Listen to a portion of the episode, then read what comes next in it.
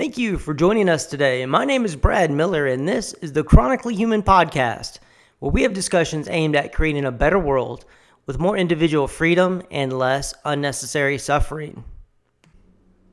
Josh Bloom is our guest today. He is a researcher, scientist, and president of the American Council on Science and Health, which is a pro science consumer advocacy group that goes after what they think is bad science. Josh and I don't agree on everything, but we do agree that the government's response to the so called opioid crisis has left millions of people in chronic pain suffering unnecessarily. Josh has done a lot of great work debunking the CDC's numbers relating to the opioid crisis and exposing how, as more draconian measures are instituted to restrict access to pain medicines, more people in pain are suffering and more people are dying of overdose. We talk about the real cause of the opioid crisis and how those in power and those who seek to benefit from power have manipulated the data to present a false narrative to the American people. This is a very emotional issue for me since I've been in chronic pain for over 30 years and have seen firsthand how people in pain are being treated in the current opioid hysteria in America today. The FDA has come out recently and made an announcement about advising doctors not to force taper people on pain meds, which is a step in the right direction, and we'll cover that in future episodes. In my opinion, that's coming out two years too late and doesn't go far enough. I exercise my health freedom by taking kratom for my chronic pain.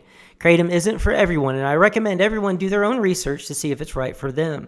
That's exactly what I did, and I found it extremely helpful for helping to improve my overall well being and help to make living with chronic pain easier on a day to day basis. The only kratom I trust is from Urban Ice Organics, which you can find at naturalorganics.com. That's Natural Organics with organic spelled O R G A N I X.com. Use the promo code ChronicallyHuman20 with no spaces to get 20% off your next order. Urban Ice Organics is also offering a great full spectrum CBD oil now. I highly recommend that. In May, we will be offering a great giveaway of one free bottle of CBD oil plus two blister packs of the three strains that Urban Ice Organics offers. We'll be announcing more information about our giveaway on our Instagram page, Chronically Human Podcast, in the coming days. Thanks for listening and let us know your thoughts about what it's like to live in chronic pain in America today. Thank you, Josh, for being on the show today. My pleasure. Excellent. Well, I wanted to have you on the show to talk about the opioid crisis. And you are with the American um, What's the group that you're with? I'm sorry, I don't have that in front of me. It's it's it's a big name and people mm-hmm. forget it. It's the American Council on Science and Health. Okay, American Council on Science and Health. And what kind of work do you guys do there? And what's your position over there? Uh, we do a combination of science and medical outreach, and also debunking uh, bad science and medicine, especially as it pertains to public policy. So uh, uh we're a BS uh, detector, and there's no shortage of uh, material ever because there's junk science just constantly, and uh, uh, it, it comes in the form of the so-called opioid crisis. it comes in the form of uh, unnecessary fears of trace amounts of chemicals in the environment, or it can be artificial sweeteners or vaccines. Um, so anytime there's a fear out there of something that's just based on internet nonsense or uh, people who profit by it, um, we jump on them pretty hard. I gotcha. I gotcha. And there is a lot of junk science out there, definitely. Now, you guys are a foundation, or what is the the structure of your of your outfit? We're a small nonprofit, 501c3. So we're basically a charity. Okay, gotcha, gotcha.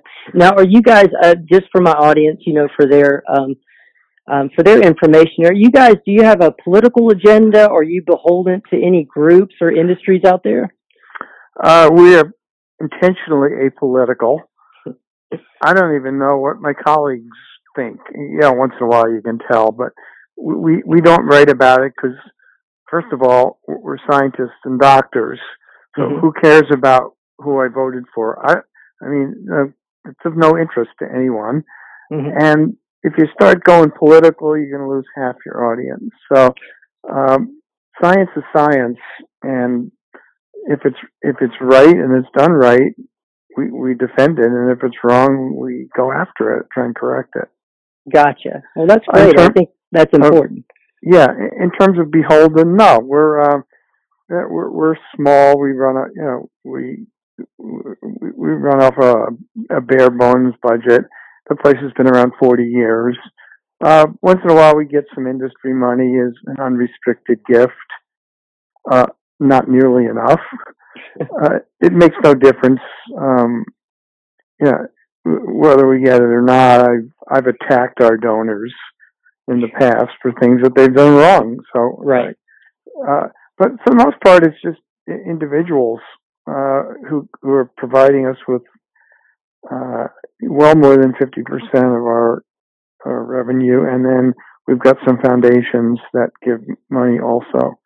So uh, we're beholden to nobody, although our reputation says quite the opposite. But we we have quite a few enemies, but they're enemies that uh, stand to lose an awful lot of money uh, because of what we're saying. Okay, gotcha. Well, thank you for that. I appreciate that. I became I became uh, familiar with your work um, through Twitter.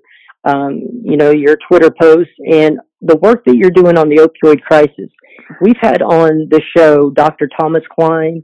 Of We've course, also had yeah he does great work advocating for pain patients and getting the truth out.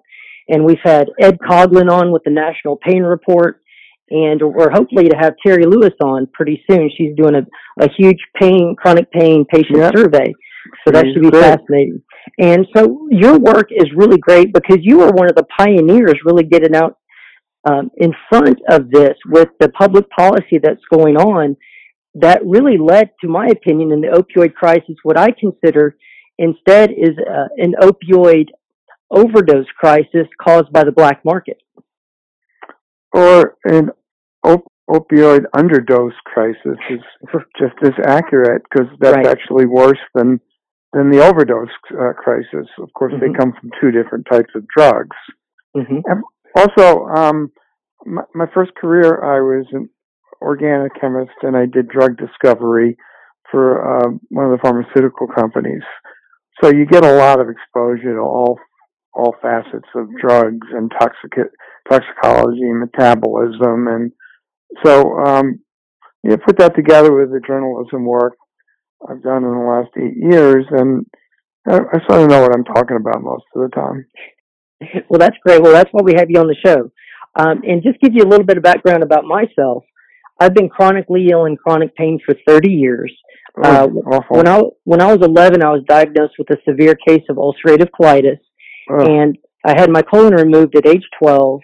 And since then, I've had 20 surgeries, 50 hospital stays, hundreds of doctor visits, and I've got multiple autoimmune issues. So chronic pain has been a part of my life for over 30 years. So I really appreciate your work that you're doing is to get the truth out about the underdosing, and that is definitely part of this crisis as well.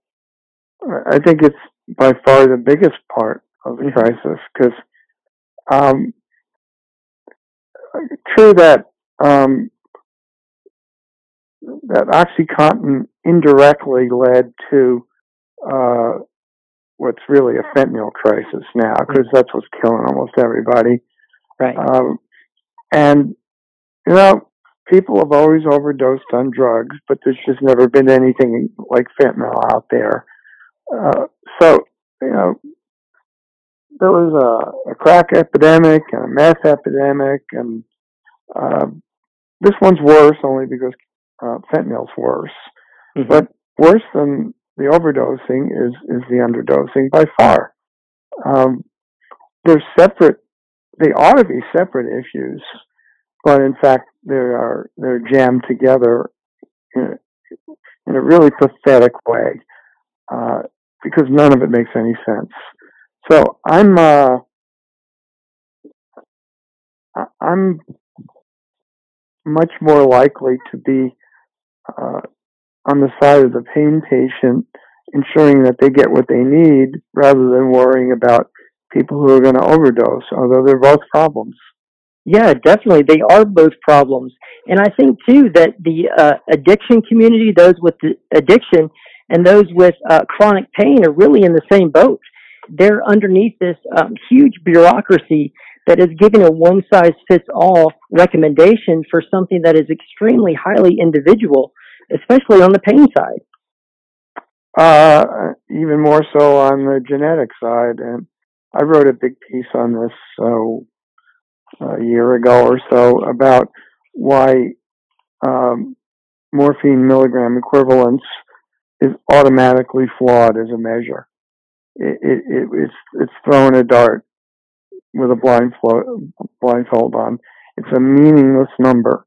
Mm-hmm. No matter what number you establish, it's meaningless. And you're referring to the CDC guidelines, is that correct? That 90 morphine uh, yes. milligram equivalent uh, that they came out with. It was a closed door type of situation that had heavy influence from one particular group that really has a bias against pain pills in general. But they have a bigger bias against me than they do against pain pills. They they they, they absolutely despise me, um, and I've given them good reason to because you know, I can be pretty obnoxious on a good day. Uh, but uh, you know, we can get back to my obnoxiousness or, or the lack thereof at another well, time. I did. But, I did appreciate that you send emails from a gluten-free uh, iPad, so I do appreciate that. Uh, I don't know if you read my uh, my interview with Kolodny, April Fools. I did. Yes, that was yeah. great. Yeah, that's a bit, you know that's that's pretty good on the nasty side. I was I was happy with that one. So yeah, they of course they hate me, mm-hmm. but you know what? I got nothing to gain by telling the truth, except that I don't want to end up in that position after a car accident. I want my family to end up in that position uh, that some of these people like you are are in. So I have that to gain. Mm-hmm. Plus, I hate liars and and idiots, and uh, so I kind of like programmed to tell the truth. And plus, the, the the, the you can layer the uh, the fact that law enforcement sit in the doctor's office now. Like, yes. why is nobody concerned about this? Uh, uh like the ACLU is going. Am, am I allowed to use obscenity on this show? Yes, definitely. Okay, yeah, this so, is a. I think it's an adult conversation about okay. adult issues, and I think we should be able to express ourselves um, as we see fit. I'm right, a freedom guy, so I'm a libertarian. I believe people are free to do what they what they can as long as it's peaceful and doesn't infringe on other people's rights. Okay, well, because I was born with soap in my mouth. Let's just. Uh, but uh, so um, I was talking about the ACLU, ACLU going batshit about who goes to what bathroom. Mm-hmm. Meanwhile, we've lost the right to have private um, treatment and um, uh, it's really about I think privacy as well. I think privacy yeah, is a huge a huge issue that nobody really talks about anymore. Well, it's not just privacy; it's it's unfettered privacy. Right. So the the relationship between your doctor and you is none of anybody's business. Uh, it was bad enough when insurance companies started poking their nose in there, mm-hmm. but, but but having the DEA and the DOJ involved in this, this is this is Stalinist Russia in some ways. I, I would I totally agree with that, Josh. I'm reading a book now called Nazi Doctors and the role that doctors had in the medical killing and the genocide. And it's frightening to see parallels with the ideology and the, the disrespect and the dehumanization of certain groups of people. It's uh, like this is the United States uh, in, in 2019, where if you happen to call a woman Miss, you get your Adam's apple ripped out. Um, but it, it's it's okay for uh, your own doctor to be too afraid to write a prescription that you need. like the world has gone nuts. It has, Josh, and I think this boils down to, like I said, I'm a libertarian. I think that in this book, that Nazi doctors, and I th- I know Nazis thrown around a lot, and a lot of people have issue with the correlation. They might think it's hyperbole, but one of the the phrases that really stuck out by the author, it was written back in the 70s, was biological socialism. And that biological socialism is the idea that the individual doesn't own their body or their mind, and it, and it's to be disposed of at the will of the state. And I think a lot of those ideas are starting to trickle down into the doctor offices and into the lives of patients. I don't think. I mean, I wouldn't say that that was the original intent. Mm-hmm. I think it just morphed into that. I mean, the original intent, and who knows what prop came up with and why they had anything to do with CDC or or that knucklehead Frieden. Uh, you know that story will be told someday by someone. Mm-hmm. Uh, but let's just suffice to say that um, you know my sock knows about as much about pharmacology as, that whole that whole group. They know nothing. Right. They don't know about drugs. They don't know about chemistry, toxicity, pharmacology. So you, you had like the the 15 stooges in there making up policy, which they had no business making up anyhow, because the CDC does a very good job at tracking down diseases, scheduling vaccines, uh, looking to prevent epidemics and uh, food poisoning. They're really, really good at this. But all of a sudden, they're they they stepped into this arena, and it's just been a mess ever since. So I think it was about 2010 when Kolodny started getting involved, and things have gotten steadily worse with absolutely no improvement in any measure you could conceivably come up with. Yes, I would agree with that, and I think that's very important because the DEA has come out and they've uh, cut production goals or production quotas of prescription Of drugs by 33% over three years, and we're in the third year of that decrease in production, and we're still seeing overdose deaths still continue to rise. Well, I- I would argue that that's cause and effect. Uh, I say it somewhat tongue in cheek when I'm interviewed, but if if you threw buckets of OxyContin in the streets of every city in the New York in in the country, wouldn't be surprised if fewer people died. right. Right. It's the, the the problem in America today is the lack of opioids when they're needed, and that has both directly and indirectly led to fentanyl via heroin. And there's no question about it that, and I can tell this story uh, about how OxyContin and its new formulation in 2010 led to uh, just a soaring rate of heroin overdose use uh, and deaths, and and then fentanyl came into the country around 2013 or 14 to fill a very lucrative market. So, uh, and then since 2000 and I don't know 12, 13, 14, they've cut prescriptions by 25% and total op- opioid deaths have gone up, I don't know, two, three, four times since then. Mhm. And that's not, that's not an association. That is cause and effect. It's both. and, People, and I, more, more people are dying because fewer pills are available. and that's with fentanyl. That is exactly true. And I, I believe in uh, what's called the iron law of prohibition. Is that the more drug law enforcement cracks down on a substance, the producers who who produce it are going to increase the potency of that substance, so it makes it easier to smuggle.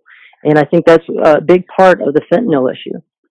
Well, that's never happened before because you can't increase the potency of alcohol or cocaine or methamphetamine. Um, you know, you can make more, hmm but it's there, there's never been a case before where you can take a pound of heroin and a little vial of one of the fentanyl analogs and have the same effect. Hmm. So this is organic chemistry, and it, it's essentially what I did for 25 years, and that's new drug discovery. Only they're doing it without not quite the safety of features that we're, we were, uh, you know, forced to use um, to make prescription drugs. They they're using human subjects as toxicology rats. So um, that's not really like a wonderful way to keep people alive. And that's a good point about the fentanyl because it's not just fentanyl in that stuff too. Carfentanil and the other the other uh, fentanyl associated drugs, as well as adulterants of who knows what that they're getting when they do buy in the black market. Well, yeah, I mean, synthetically they're all easy to make.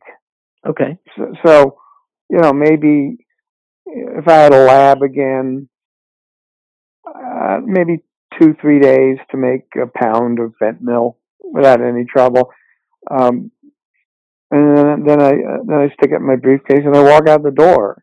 So it's it's trivial to make the stuff. The analogs are maybe a little bit more difficult, but most of them are about the same. This is really easy chemistry. So even the hacks over in China who are just churning this stuff out from labs and factories, they can do it. If it comes out a little impure, yeah, who cares? It's going to kill them anyhow. That's true. That that is probably the way that they they uh, they think on that. Now, with the amount of work that you've done looking at the CDC statistics, especially that they came out, there was an op-ed that one of the um, some of the people from the CDC wrote. I believe it was in uh, don't have the date 2017 or 2018, and then the CDC came out and said, "Hey, that doesn't. Their opinions do not reflect the opinion of the CDC." So even people there who are putting out statistics sometimes I don't trust anything the government puts out personally, but you know, it seems like that a lot of the data that's coming out is does seem suspect. Well, I I don't think it's fair to say that I don't trust anything that the government um, puts out because, as I said before, most of what the CDC does is excellent, excellent work, and if they're tracking down a source of food poisoning or they're finding clusters of measles for the um, caused by the idiots who all of a sudden won't vaccine vaccinate their kids. These guys are great at this. So there was some faction of it, and this is this goes back to Frieden and Kolodny and whatever relationship they had or whatever. Um, it's no coincidence, in my opinion, that this started when Frieden was the head of the CDC, and all of a sudden Kolodny's a big shot around the world, even though he probably doesn't know how to tie his shoe. that may be insulting. I don't know. It could be. It could be uh, seen that way by yes, possibly. by some possibly possibly by some people. Now, the, the the work that the CDC does on food poisoning that sort of thing, I think that is definitely an important point on that.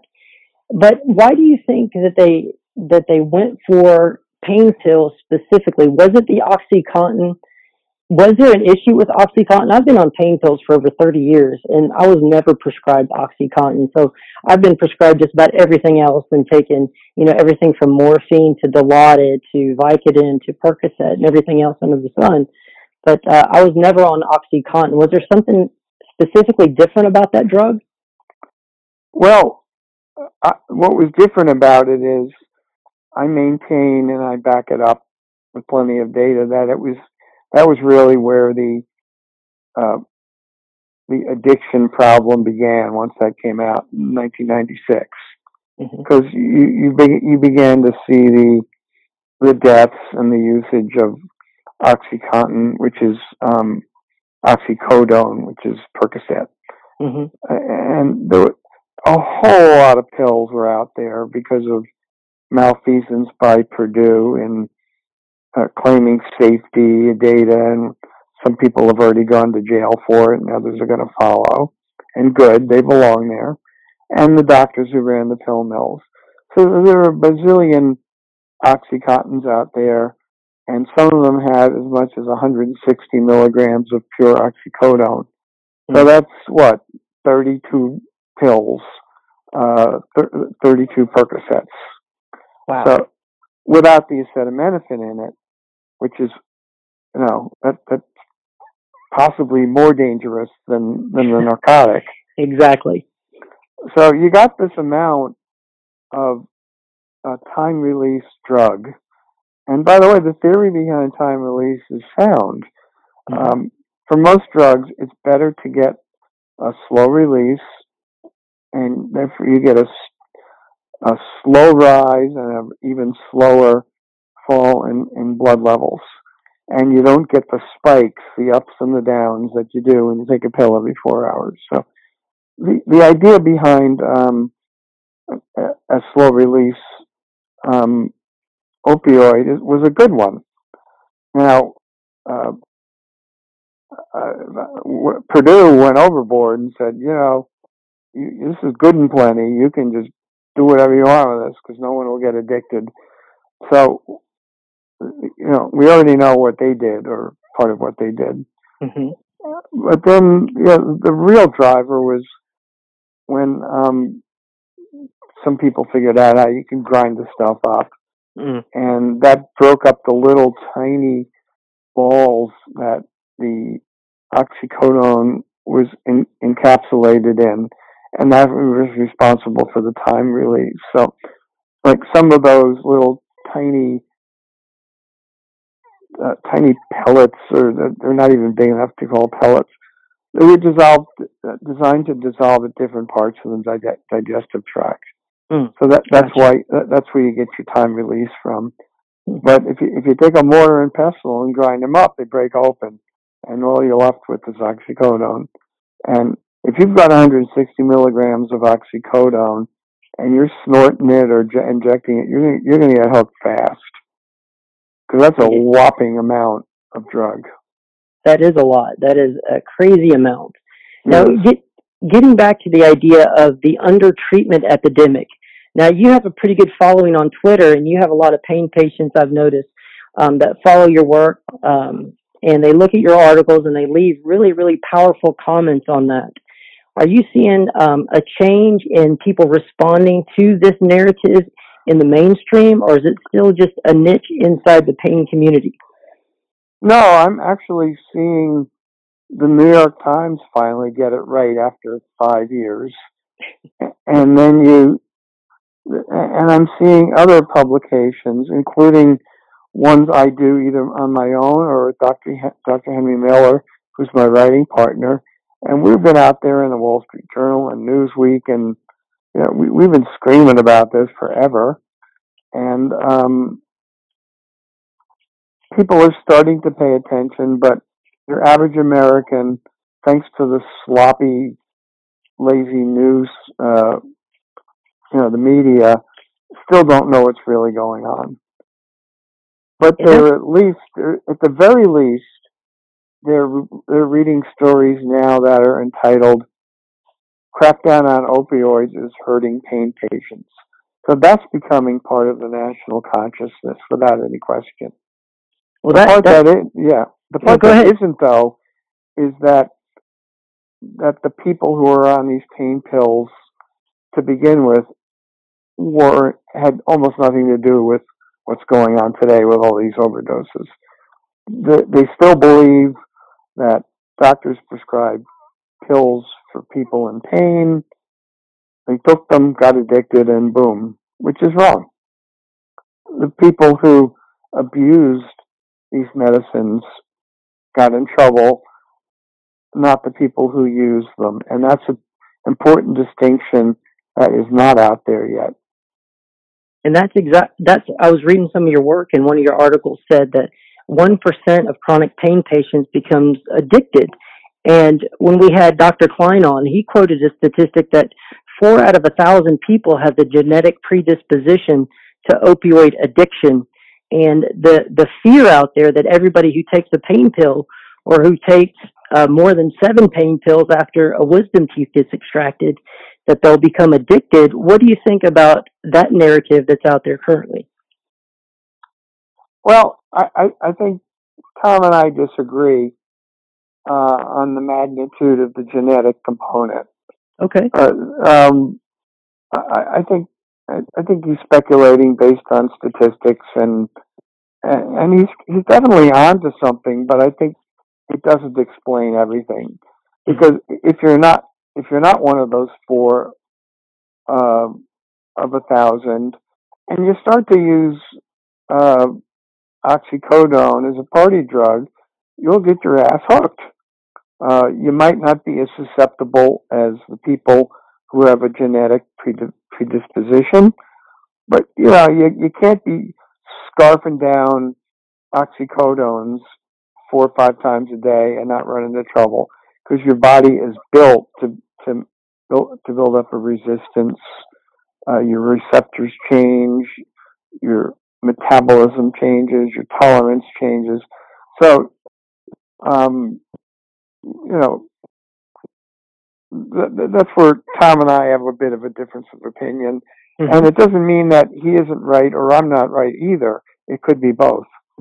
Gotcha. So there's a lot of unknown out there about addiction and the role that mental illness and there's there's a lot of other biological factors like how the liver uh, metabolizes these drugs. There could be a huge variance between individuals.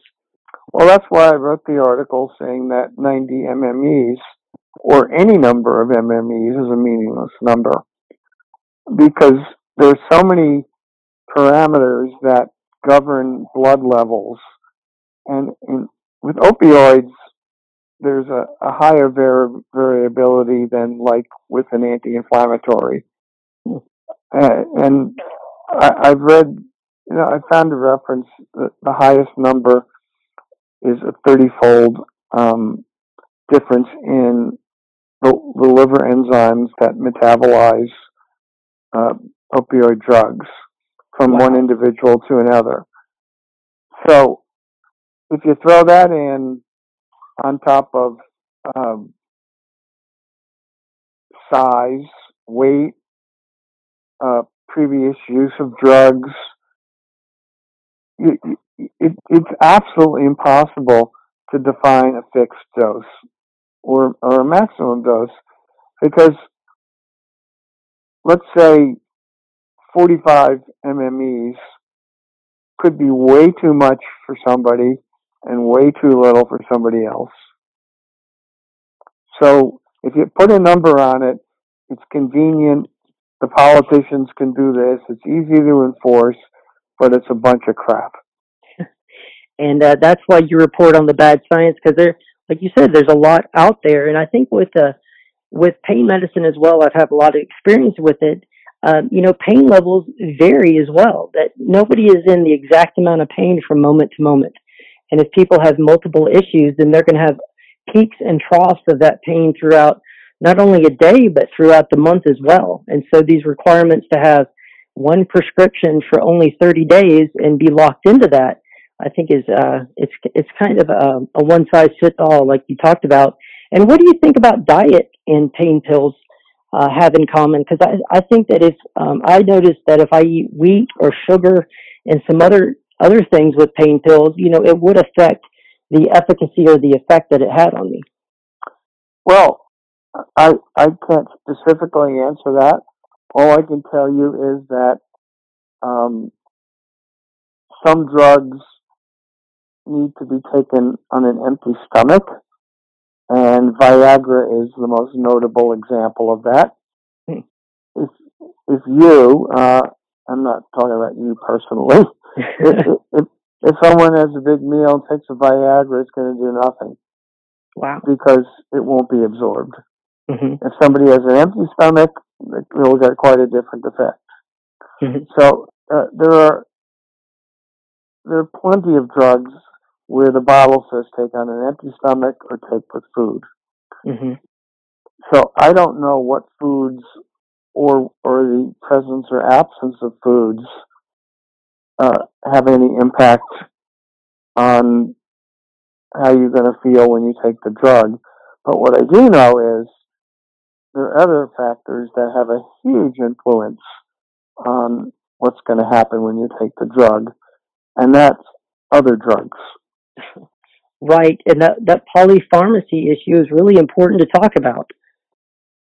Uh, it is uh, in that it can it can make well, let's just say it will likely make uh, a Vicodin more dangerous if you're if you're scarfing down a bottle of vodka with it. I mean, or, or you're taking ten Valium. Uh, sure. I mean, that um, po- polypharmacy is one thing, but there's also uh, it works the other way too. Um, there, there are dozens of drugs that if you take along with um, oxycodone will slow down its metabolism because these drugs bind to the same uh, liver enzymes that would normally take apart the opioid. So the opioid goes scooting through the liver and goes, hey, well, this is cool. I'll just hang out in the blood for a while. And the most obvious one is grapefruit juice. Yeah, I've had I have heard of that. I have uh, um, heard about grapefruit juice, and it, it can really affect a lot of different medicines. It does, but there are plenty of other common medicines, like Benadryl might be one, certain antibiotics and antifungals, which, if you take together with an opioid, will give you higher levels and longer lasting opioids. So, like, I would never suggest to somebody who, who's being um, tapered off that they would try that experiment on themselves, like with grapefruit juice, because it could be dangerous. On the other hand, if I'm getting inadequate pain levels, I might try it and say, you know, that uh, you know, 30 milligrams of oxycodone, it sure works a lot better with a glass of grapefruit juice than it doesn't. Um, so, but you have to understand, I'm not telling people they should do this. Sure, I'm I understand tell- that. I'm telling people that it will have an impact on the half life and the blood levels of the drug. And that's an important part that I think is that information is not an admonition to go do the, these activities.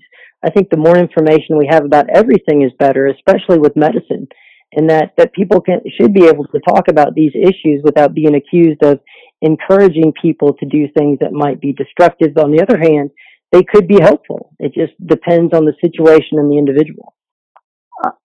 Just, and I'm just speaking for myself. If I was, you know, I know a lot about drugs and pharmacology. hmm So, if if if I was a, pa- a patient who had my um, meds tapered down to the point where I was hurting, I would try to experiment with grapefruit juice and some of the common drugs to to see if it could prolong the uh, efficacy of of the opioid. And you know, I would do it with a little bit of grape juice, grapefruit juice first, and then try a little more, see if it did anything. I don't know what'll happen Right. but theoretically and pharmacologically, it should have an impact on how fast your body clears the drug. So I would do that myself, Mhm. figuring, well, you know, um, my life kind of sucks now because I hurt all the time, so I'll try something that might be risky.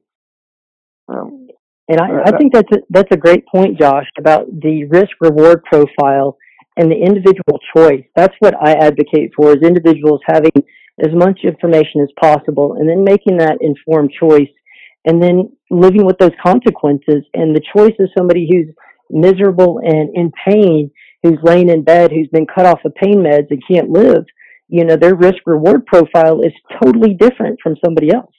of course, um, you would never take a single cancer drug if you didn't have cancer.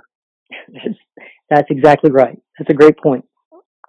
Um, so, but you know, the information about how to potentially prolong uh, a painkiller is secondary to why anybody should be force tapered. Who the hell came up with that idea? and and it's really a, an issue going on in Oregon right now, where they're having a committee meeting with the Medicaid patients to taper basically everybody off of pain medicine Yes. who are on Medicaid, and I I look at that as draconian, cruel, and I think it's really based on the same idea that those individuals are what the Nazis were termed, uh, you know, useless eaters. That's what they termed people who are who are meant for destruction in the gas chambers. And I know that's that's maybe hyperbole, and a lot of people won't won't uh, won't like that. But at the same time, ideas have consequences, and ideas lead to these things. What they're doing in Oregon is based on an idea that those individuals don't have enough value to live a better life with pain pills.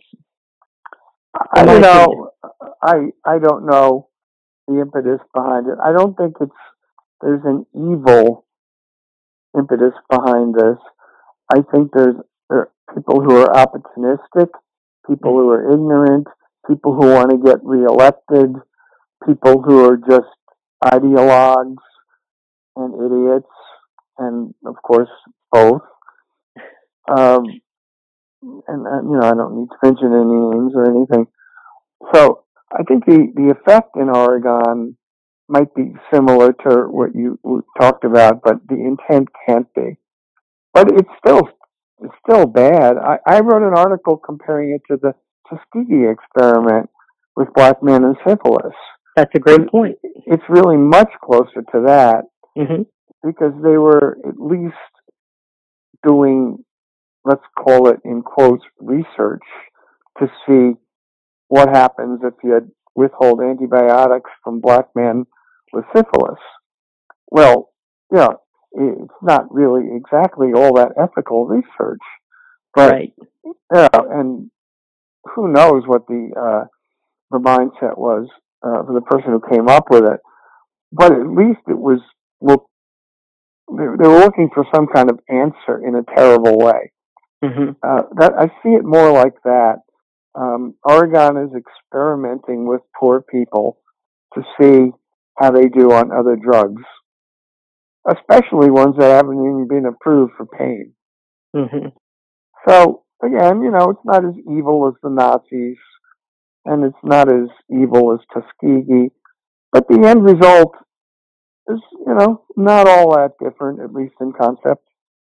Yep, and I think that you know with the Nazis, they had this medical air to to um, what they were doing as well, with especially the mental patients, where they would do um, experiments to see how much food. Um, what they would do is they would have this special diet that had zero fat in it, and in three months the people would be starved to death.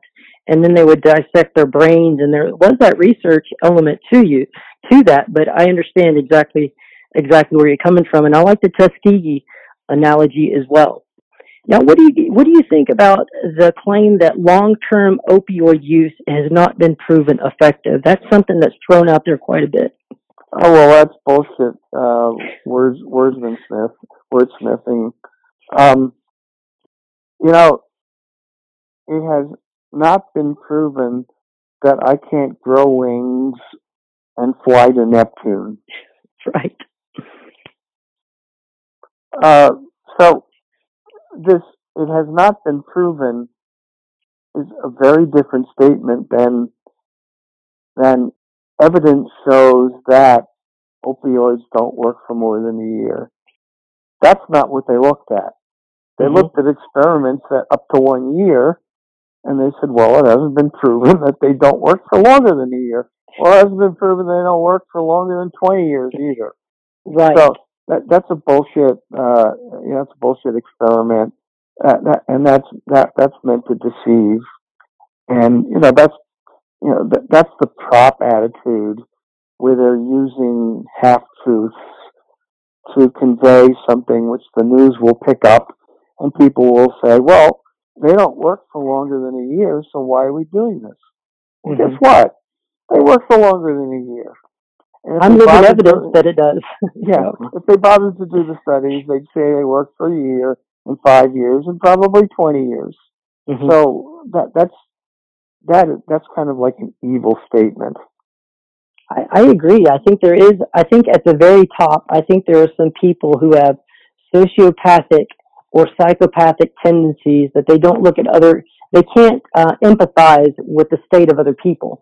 And I think if you um, can look at somebody and say, you don't deserve pain medicine, or I'm going to determine by law how much pain you have to suffer, that's no different than directly torturing somebody, in my opinion. Well, the result is, but the reasons are different. Um, there's money at play. Mm-hmm. There's there's politics at play. Because I've written about how, you know, once the governor started signing legislation saying you can't have more than ten days killed. and then the next governor got has to look more badass, so he cuts it to seven, and then the next one's trying for three. So Uh-huh. this is just like you know really transparent. Um, you know, elect me again because I'm I'm really tough on drugs, and most of the people think, you know, that's true. Got to cut Mhm. those drugs off because this stuff is gonna it's gonna kill America. So, your political ambitions, there's definitely money behind it. There are academics whose careers depend on this Right. because they're if they're wrong, then everything they've done for 20 years is wrong too. hmm They're egos and they're morons. So they're like, you know, it, but they're not Nazis. I got you. There- You know, there could be some sociopaths in there. Right. But, um, I, I think they're, uh, it's kind of like half uh, ignorance and indifference and half agenda, if I just had to guess. Gotcha. I, I think that's how these terrible systems work too, is that people at the top, they're the fanatics, and then they move the bar of what's acceptable in society. And those people who are under that institutional umbrella, uh, there is that indifference, there is that desire to keep their position, there is that desire to keep faith and to advance in life. And uh, I think a lot of times that leads to uh, what's going on in Oregon and other places um, as well. You've talked about PROP. Now, that's Physicians for Responsible Opioid Prescribing. And they have an interesting relationship with a university that's really pushing the prescription drug monitoring programs. Have you looked into that at all? Not so much.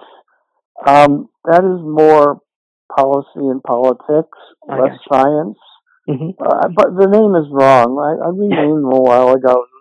Physicians responsible for opioid prohibition is Yeah, what I call them now. It's prop. Um, I, I'm disappointed that didn't catch on a little bit more. That's the first time I heard it. I'm going to start using that. I like that. Please do. Yeah. I'll give you credit too. Okay, that's fine.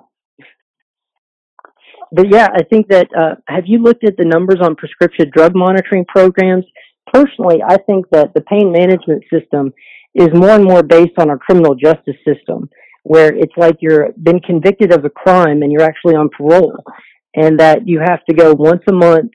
You have to lay open your medical history to people um, who are not your doctor, and you also have to pee in a cup every month as well to be in the program. And personally, I, I have a huge issue with the prescription drug monitoring program. I think that's equivalent to medical spying. Have you looked at any of the numbers, the, the studies that have shown that pres- prescription drug monitoring programs are actually effective in helping to combat opioid overdose deaths, which is what's being claimed? Uh, you know what? I, I, it's just not something I've really uh, focused on. I, I mean, the idea of it is atrocious. hmm Uh, do, you, do you make me pee in a cup to get a Prozac Right. or or tetracycline? Yeah, Mhm. they, they've carved out this thing with, with with these pain drugs. It's kind of a puritanical um, approach to you know you, you, you know you, you're you're you're uh, an addict you know you're you're an addict you know you're like a dirt bag or whatever. Uh so we're going to keep a really close eye on you.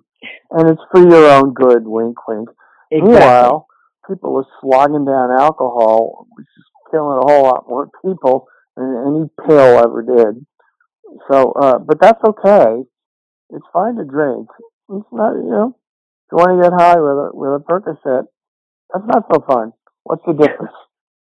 It is a big difference. And I think there is a puritanical religious type of atmosphere to it that we like to have enemies in society, especially if you think of it on the tribal level. We like to have the other, the people who are going to threaten our way of life. And I think that uh, pain pills have definitely filled that role for the last uh, five or ten years.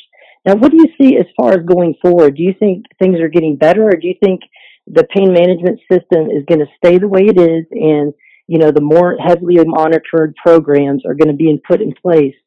Or do you think that doctors, general practitioners who normally, who were on the front lines of pain forever, are going to get back to prescribing pain medicine uh, to their patients like they did before? Well, this is going to be very tough to break. Okay. And part of the reason is the AMA came out with a wonderful position paper two years late. Right? Where were they two years ago when this was going on? Um, you know, if you read what they wrote, it's all dead on, but they were quiet for a long time, during which time you know, enormous damage was being done to people. So, uh, this thing's actually, and this is an educated guess, but I think the unintended consequences of this are going to be completely crazy. And that's going to be in the form of marijuana. Mm-hmm. Because you heard it here. Your next major drug issue in the United States is going to be marijuana. Oh, really? Yes. Is that um, pushing back against legalization or pushing for it? Well, um, I, I'm not pushing for it one way or the other. Mm-hmm. But what I am saying is it gets a free pass because Okay. it's got a got a reputation as safe and healthy and organic and everything. Mm-hmm. And yeah, maybe 30 years ago it was, but the stuff that's out there now is very strong. It's very addicting, and it does brain damage to people. And that's been given a free pass. And th- there are going to be far more people in trouble for marijuana than any opioid ever. Wow. Go go forward five years, you're going to see addiction clinics for pot that, that just dwarf anything you're seeing now. Huh, So, very, very interesting. I Yeah. haven't I haven't heard that yet. I've heard some people say that it'll lead to schizophrenia, um, but you know I've I've seen both sides of that debate. But I haven't heard that we're going to see a huge intake of uptake of addictions. Are we seeing that in Colorado and different places where it's already been legalized? I I don't can't speak for Colorado in particular, but I and I don't don't quote me on this, but Mhm. I read someplace, and it, this could be wrong, so just take it with a grain of salt. Okay. Is that there are more marijuana addiction facilities than opioid now? I had a hard time believing it, and I'd have to fact check on that. I got you. But I It also it also wouldn't surprise me. hmm Okay. So I got you- you. So everything's uh, it, this is like Westworld. Um, not, everything's crazy. Uh, you, you can't get a Sudafed in Walmart without giving a driver's license to the pharmacist hmm because That is crazy. that, yeah, because that Sudafed is going to be converted by no one into methamphetamine. A hypothetical no one. Yeah. Right. And then they have a shelf of of enough alcohol to like run Cleveland for a year and keep the place warm. So and tobacco too. You throw tobacco oh, in on tobacco, top of that. of course, and then yeah. there'll be marijuana at some point. So like, what's wrong with that picture? Well, it is interesting about how pain pills have really dominated, um, you know, the national consciousness for the last five years, and I don't think it's going to go away any any further. You talked about the money involved, and one aspect that I've been researching lately is the amount of government or taxpayer money that's being doled out um, with the opioid crisis, and it goes across the government too. The USDA is getting tens of millions of dollars to open up clinics and to create telemedicine um, capabilities in rural rural America. The the um, U.S. Defense Department got, I think it was 1.2 billion dollars to fight drugs around the world. And an interesting thing about their efforts recently, um, they lost 500 million dollars in Africa trying to fight drugs. So I'm not really confident uh, that they're going to be spending that that money wisely. Have you guys looked at any statistics on the government side of the opioid crisis and who's benefiting on that side? Uh, out of my uh, sweet spot.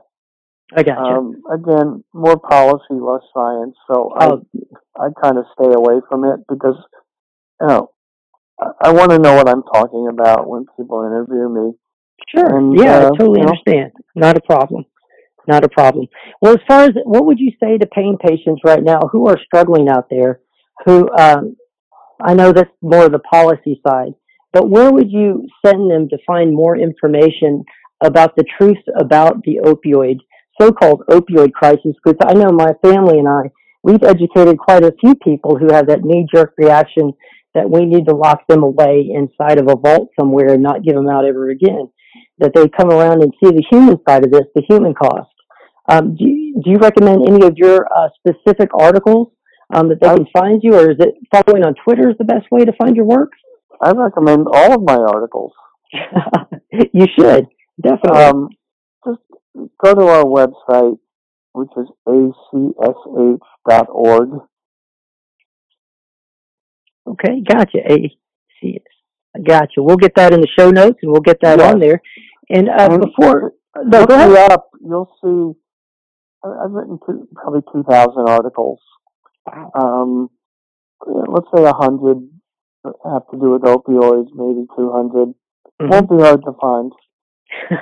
definitely, definitely. Well, I really appreciate your work on that, Josh. One quick thing before you leave. You know, Sure. I personally opted out of the uh, pain management system, and I've done that using Kratom. And I know you've wrote, written some articles about Kratom. Um, what are your thoughts on that currently? And has the science shifted one way or the other about it? No, but the risk benefit has. Okay. And I wrote an article. It was sort of tongue in cheek. It said Kratom will, will kill Godzilla. okay. Last I heard, there was no Godzilla. hmm And the point I was making was it was being sold as an herb or an herbal supplement. hmm And it's not. It's a bunch of drugs together of different compositions and potency. You don't really know what's in there. So it's not a safe ground up parsley or anything like that. It's far from it. It's a real drug. And I, you know, I say what you will about the FDA, but uh, I know that the uh, advisory panels are scientists and doctors, and they work very hard to determine whether a drug ought to be out there or not. And most of the time, they get it right. It's not perfect, but it's right.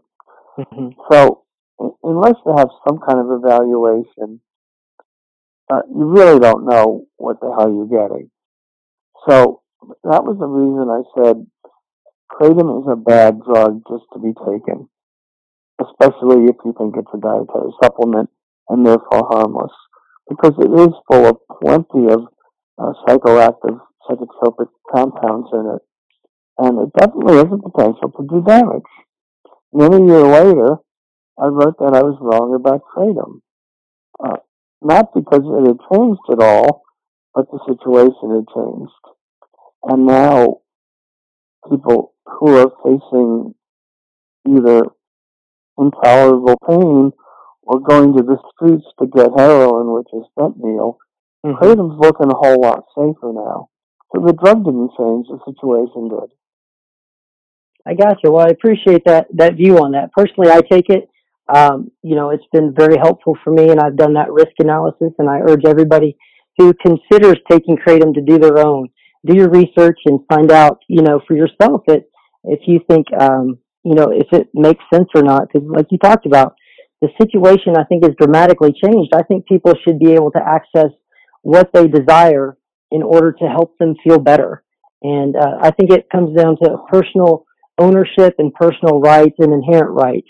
Um, and so I do advocate uh, definitely for that. Well, I appreciate your opinion on that, Josh, and and you're looking into that, and you're taking a look at the other side a year later. Most folks won't do that, and and I thank you for your work that you're doing on the opioid crisis. I think it's very very important because you are cutting through and showing what is fact and what is fiction. So, Josh, thanks for being here, and I urge everyone to check out Josh's work, and we'll have all his contact information in the show notes.